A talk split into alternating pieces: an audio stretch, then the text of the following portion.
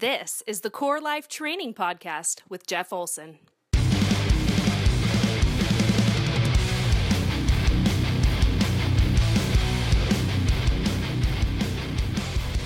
Hey, what's up, everybody? Thanks for checking out the Core Life Training Podcast. This is the preseason episode number two. So that voice that you heard at the beginning introducing this episode is the voice of Emily Wagner. She is a person that I've known since she was in college. She met her husband at my church in a small group that my wife and I were leading at the time, and I had the privilege of doing their wedding about ten years ago or so. She is a great wife, a killer mom. She's also a communications and marketing consultant, and she works with the owners of small businesses to help you develop a written and a visual brand that really expresses and showcases your personality, your strengths, and the things that you're passionate about. I'm going to leave a link to her in the show notes below. Uh, it's not an affiliate link. I make zero dollars on the thing. I just want to help a friend out. She does great work. She's super talented and super bright. And if you are a small business owner looking for some help in the areas of marketing and communications, I would definitely recommend the work that she does. So thanks, Em, for the intro. And uh, if you want to have your voice heard on the Core Life Training Podcast, you can send me an intro. All you have to do is record a voice memo of you saying the intro to the podcast. That is, this is the Core Life Training Podcast with Jeff Olson. Say it how you like it. Say it how you would say it. You can be funny. You can be silly. You can yell it. You can use your monster truck voice. That's fine. Uh, just say it the way you would say it, and then email that to me at jeff at corelifetraining.org, and we will feature it on an upcoming episode. All right, you guys, so it's election season, and I don't know about you, but my Facebook feed has just been filled with political nonsense for months now. And, like, uh, I really feel like we should just admit that Facebook is the worst possible forum for discussing anything intelligently, uh, whether it's po- politics or religion or anything like that. I really think that we just need to stick to, like, family vacations and pictures of your kid's fifth birthday and what food you're eating for dinner tonight and stuff like that. Like, I, I love seeing those updates, but in terms of anything intelligent politically, let's just admit that that's not working. Uh, so it's been tempting to step in and try to set some things straight, but I, so far I think I've resisted pretty well, uh, staying out of out of the mess on Facebook. But um, many of you actually have asked, uh, like, my thoughts about politics and uh, for a biblical perspective on things like the election, or a biblical or theological perspective on government or social issues and things like that.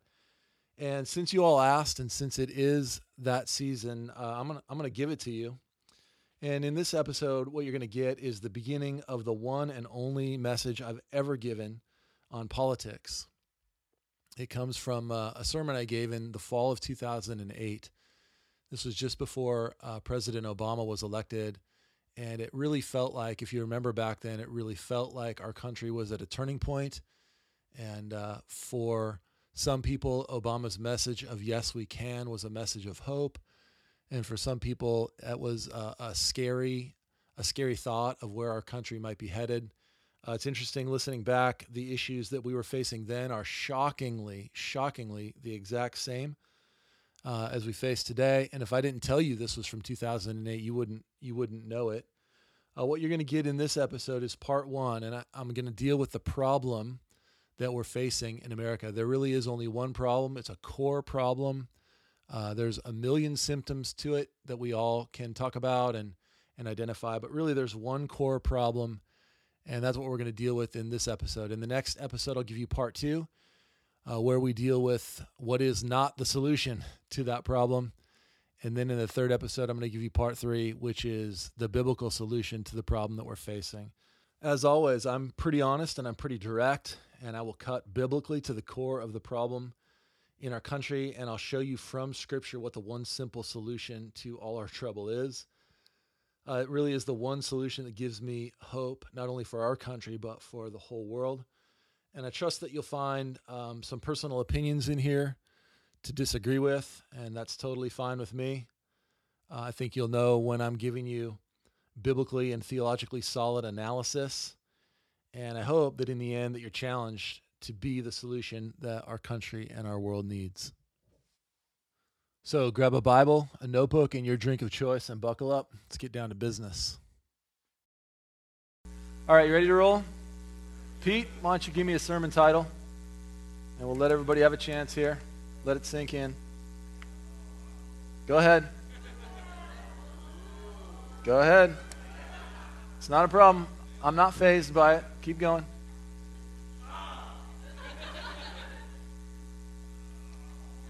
Any, anybody else? Bring it, baby. What about from this side? Anything over here? You guys don't care? Just like, we're leaving? That...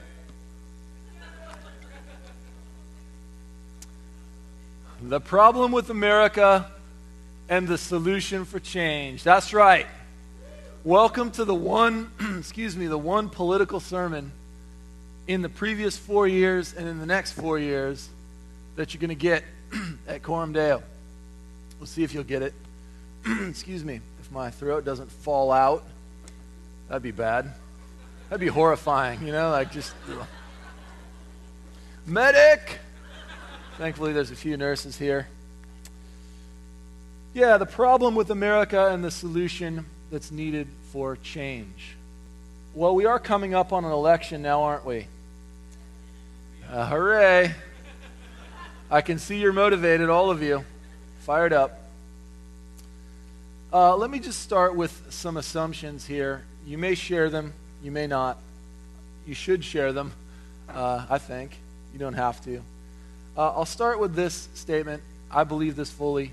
America is a wreck. Thank you. Thank you very much.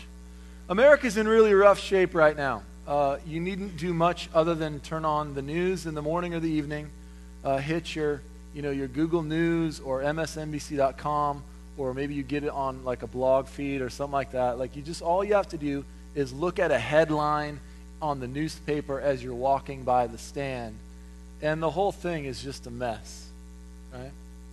Uh, and it sort of doesn't matter what your political opinion is. That's the truth. So you can be a hardcore Republican, a staunch Democrat, a ferocious independent. You can be from the Green Party, the Orange Party, the Purple Party, or the Chartreuse Party. You shouldn't be from that party, but you can. And if you can't see that America is in real difficult circumstances, either you're not paying attention, you're not being intellectually honest, or you're just really deficient in some way, shape, or form. I'm not really sure. Okay? It's a wreck. It's a wreck financially. It's a wreck morally. It's a wreck politically. In other words, our system is built to be a lowest common denominator system, right? It's whatever most of us can agree to, which is usually the lowest common denominator.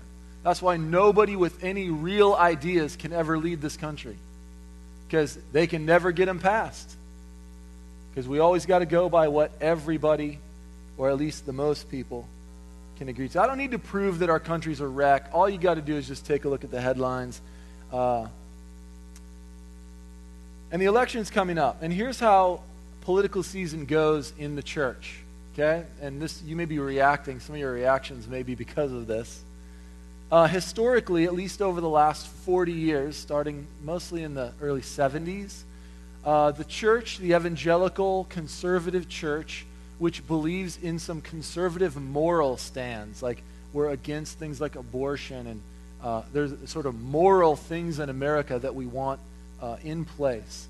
Uh, well, the, the conservative church really married the Republican Party, because it's the party that best represented the moral stands that we wanted to take in the world. Okay, so for the last forty years, that's kind of been the truth. And if you're younger, I mean, maybe if you're older, you feel this way. If you're younger, you take a look at the corruption in the Republican Party, and you think to yourself, well, I guess I'm pro-life for sure. I'm for that, but I'm not for everything else the Republican Party stands for. Now what do I do?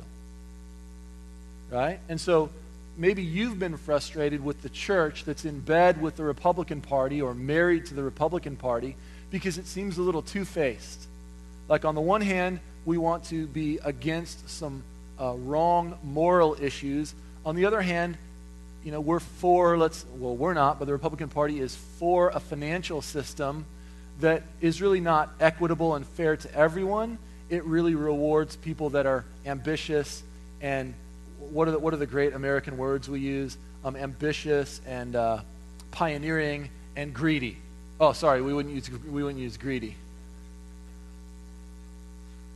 And so what's happening nowadays is uh, the emerging church, young Christians, take a look at that and say, that's not right, it shouldn't be that way. And so we're rejecting marriage with the Republican Party.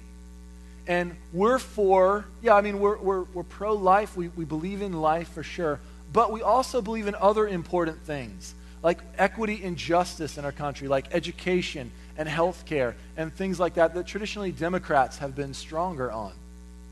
And so young Christians are really abandoning or rejecting the marriage to the Republican Party and are, you know, marrying the Democratic Party because it sort of best represents those other forms of interest, things that are important, like justice for all people, taking care of the poor, educating people, all those kinds of things.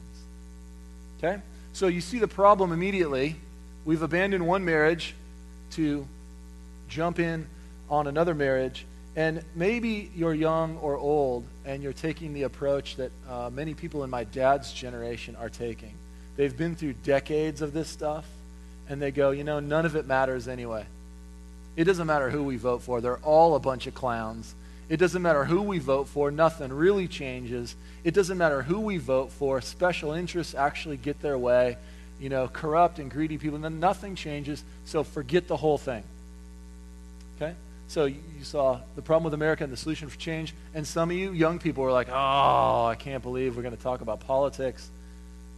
Why? Because you were worried that we were going to say, now get out there and vote, and if we just vote, we can change the country, right? And oh, by the way, vote Republican, and you didn't want, want to hear me say that. Maybe you're just going, look, none of that really matters. Oh, like, maybe, uh, maybe you're like some people I know who take a look at the candidates that are out there, and you think to yourself, we've searched the length and the breadth of this great land, and this is it. Right? This is the best, this great country, this is the greatest nation in history, and this is it? Are you, yeah, like, are you, some people that I know think this. Are you joking me? This is it. Wow. I could probably go out, uh, I don't know, I could go up to Estacada and turn over a rock and probably find something that might be a little bit more helpful. That's what some people I know think. That's what some people I know think. So you may be thinking to yourself, none of this is helpful. It doesn't, Republican, Democrat, Green, Independent, none of it matters, none of it's helpful, and maybe you're just opting out of the thing altogether. It's important as we face times like this and an election like this and all this stuff that we are clear about the problem so that we can be clear about the solution. So right now it's campaign time, and everybody's offering solutions. And they're, one week they're offering one that they think will do well in the polls, and the next week they uh, switch it out and offer another one, and they both want to say the same option, but one's somehow way better than the other. I don't, I don't know. So everybody's offering solutions for change, but before we get to solutions for change, we have to understand what? The problem first. Because if you don't know the problem, you may apply the wrong solution. So you go to the doctor and you go, doctor, my leg, my leg hurts, right? And he looks your leg over and feels it up and down and kind of goes, hey, can you bend your knee? I, oh, ow, it hurts when I bend my knee. Oh, all right, man, I think your leg's broken. And he slaps that baby up with a cast, you know, and just plasters it all up. You're supposed to go have your friends sign it and stuff like that. But if what you really have is a tumor in one of your bones, a cancerous tumor in your bone, a cast isn't going to solve the problem. So we have to be very clear about diagnosing the problem so that we can apply and develop the appropriate solution to the thing. And I'll tell you tonight, and this I can, I'll prove it to you from Scripture. The problem with America is not bad government. Oh, there's plenty of bad government to go around. The problem is not bad government. The problem is not financial, bad financial policies, although there's plenty of that to go around. The problem is not bad foreign policy, although there's plenty of that to go around. All of that stuff is a symptom of the problem. You know what I'm saying? Those are all symptoms. There's a, there's a problem, all right, and it just shows up in all that kind of stuff. But those things are not the problem. They are simply the system. And if we don't, or the symptom, and if we don't get down to the root of the problem, we keep treating what? Symptoms, and never actually fix the stuff. So let's talk first about the problem, and then uh, we'll talk about the solution and where we should go from here. The problem is not bad government, bad financial policies, bad foreign policy. The problem is found in Genesis chapter three, verse six. Some of you already knew where we were going with this.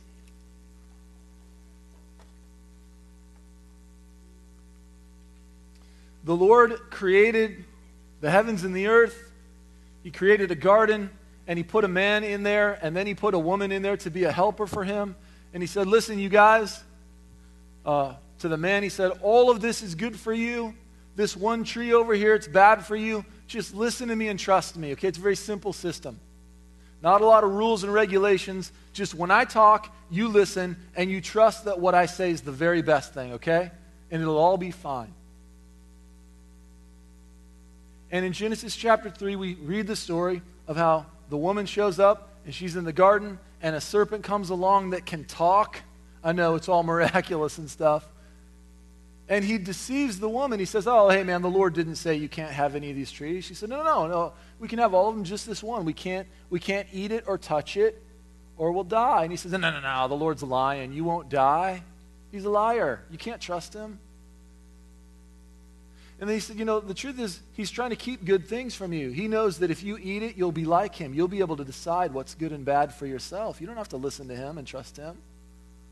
You don't have to love God and trust him and honor him. You can love you and trust you and honor you. Wouldn't that be great? Wouldn't that be awesome? You think, boo. And in Genesis chapter three, verse six, the whole of humanity was plunged into the problem that we're experiencing right now. The woman said, aha, that's right. Lord, I won't love you. I won't trust you. I won't glorify you. I'll love me, trust me, and glorify me. And so she took of the fruit and she ate it, and her fool husband was standing right there. She gave some to him, and he went for it too. And immediately at that moment, the human heart, which was meant to love God above all things, turned inward and began to love what? Itself, turn inward. The problem with humanity, and therefore the problem with our society, is not bad policies and bad politics. Those are symptoms. The real problem is the bad heart of man. The heart of man is bad. It doesn't love God above all things. It doesn't love its neighbor as itself. It's turned inward. It's self-oriented. It exalts itself. Genesis chapter six, verse five, this is like just right before the whole Noah story, Noah and the ark and the flood. Man had uh, increased on the earth. They got together, married each other, had babies, and now there's lots of people. And the Lord saw that the wickedness of man was great on the earth. Okay, that's behavior. Lots of bad behavior going on. And that every intent of the thought of his heart was what? What does your text say? Only evil all the time. Boy, not a lot of wiggle room there. What's the problem in Genesis six? The heart of man is the problem. Oh yeah, lots of symptoms, lots of wickedness in the earth. But the problem is in the heart of man. Now if you flip over, just flip a bunch to the right, over to Second Timothy. Yeah, that's way over. Just trust me, it's way over there. It's in the New Testament. It's towards the back of your Bible. Second Timothy chapter three. If you don't know where it is, uh, God made tables of contents for you. Just look at it. Very helpful. Now, tables of contents are a good thing. I don't assume you know where Genesis or for, uh, Second Timothy is. It's all right. I didn't either before I started reading the Bible. It's all right. Second Timothy chapter three, verses one to four. But realize this, that in the last days, difficult times will come. Why? Because men will be... Come on, somebody help me out in the scriptures here. Men will be what? Lovers of self. Whoa! Whoa, you mean I'm I'm pretty invested in me, huh? Mm-hmm. Oh, you mean all people are really invested in themselves, huh? Mm-hmm. They'll be lovers of self instead of God, lovers of money. That's called greedy. Boastful, arrogant, revilers, disobedient to parents, ungrateful, unholy, unloving, irreconcilable. That's, in other words, we have a big divide and nobody can bring the two together again. Malicious gossips, without self-control, brutal, uh, brutal haters of good, treacherous, reckless, conceited, lovers of pleasure rather than lovers of God. What's the problem Paul is talking about in the first century? You'd think he was walking around twenty-first century America. The problem is in the heart of man. The man is a lover of self and a lover of pleasure, not a lover of God or a lover of his neighbor. That's the problem. In Mark chapter seven, uh, Jesus himself says, the problem rests securely and squarely in the heart of man. Matthew, cha- uh, sorry, Mark chapter seven, verses twenty-one to twenty-three. So Jesus is having a discussion about food and uh, all the sort of the Jewish dietary laws and, you know, what food can make you unclean and what can't make you unclean. And he says in verse eighteen, don't you understand that, like, whatever goes into the man from outside can't defile him? It's really not about food. Because it doesn't go into what? His heart. It goes into his stomach and is eliminated. Rated G. And he was saying, that which proceeds out of the man, that is what defiles the man. For within, out of what? Out of the heart. Here we go. Out of the heart of men proceed evil thoughts and fornications and thefts and murders and adulteries and deeds of coveting and wickedness, as well as deceit and sensuality, envy, slander, pride, and foolishness. All these evils are symptoms, and they proceed out of what? The heart of man. So you see, we have a financial crisis in this co- uh, country, not primarily because of Republican financial policies or lack of controls over Wall Street, deregulation. We have a financial crisis in this country because people are greedy. They're greedy. You see that? People want money for no work. Well, we'll sell paper and idea, you know, we'll sell the idea that you have money and we'll trade you these papers, and it's all, I don't have to go to work. They're greedy. We want a lot for no work, so let's make a system that produces that for us. Now, maybe it's a fine system. With good-hearted people, it could go well. The problem is men are greedy. They want houses that they can't afford. And someone wants to make money off of people that can't afford houses, so they give them crappy loans. That's because people are greedy. Corruption in our country is not about the Republican Party or the Democratic Party. It's about integrity. So there's corruption in our society at all levels because people have no integrity. That's, that's a heart issue, not a party affiliation issue. Prisons are overcrowded. Not because of bad uh, penal, uh, penal uh, codes, not because of bad tax policies and whether we're building enough prisons or not educating. A, prisons are overcrowded because people want to commit crimes. And that's a heart problem. I mean, I can just go on and on and on. People want to fly planes into our buildings, not because of George W. Bush, but because they are evil and want to murder people. And you can say, well, man, we like we do all kinds of bad things to them and all. Like, yeah, it's that's fine. And we do all kinds of bad things in other countries because we have bad-hearted people. So I could, should I just carry on? Are we good? You got, y'all got it? We got it. I was going to go into S T Ds and divorce and all that kind of stuff.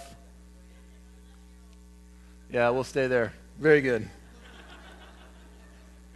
The podcast was like, what was that? The comment was, we have eleven-year-olds here, so we'll just park it right there. So you see what I'm saying? The problem in this country is not a political problem first. Oh, there's one all right. It's a heart problem first. And if it's not a political problem, then the solution is not going to be a what? Political solution worked out through laws and legisl- legislation. All right, thanks for checking out this episode of the Core Life Training Podcast. Here's a few ways that you can connect with us and support what we're doing. Uh, first, if you haven't already, you can subscribe to the podcast on iTunes or your favorite podcast service. If you dig it, leave us a review and tell the world why. You can also go to the website, core life training dot org, and join the email list. We'll keep you up to date on the podcast, upcoming live events, and send you bonus material now and then as well. You can also hit the Core Life Training Facebook page and like it. You can follow us on Twitter at Core Life Trainer. And if you're into the podcast and it's helping you know God and His Word better, please spread the word to your friends, pass us along, and let other people know what's going down. Also, keep an eye out for upcoming Core Life Training classes in your area or available online. All right, that's it for this episode. Thanks again for listening. I'm Jeff Olson, and I teach the Bible. Check you later.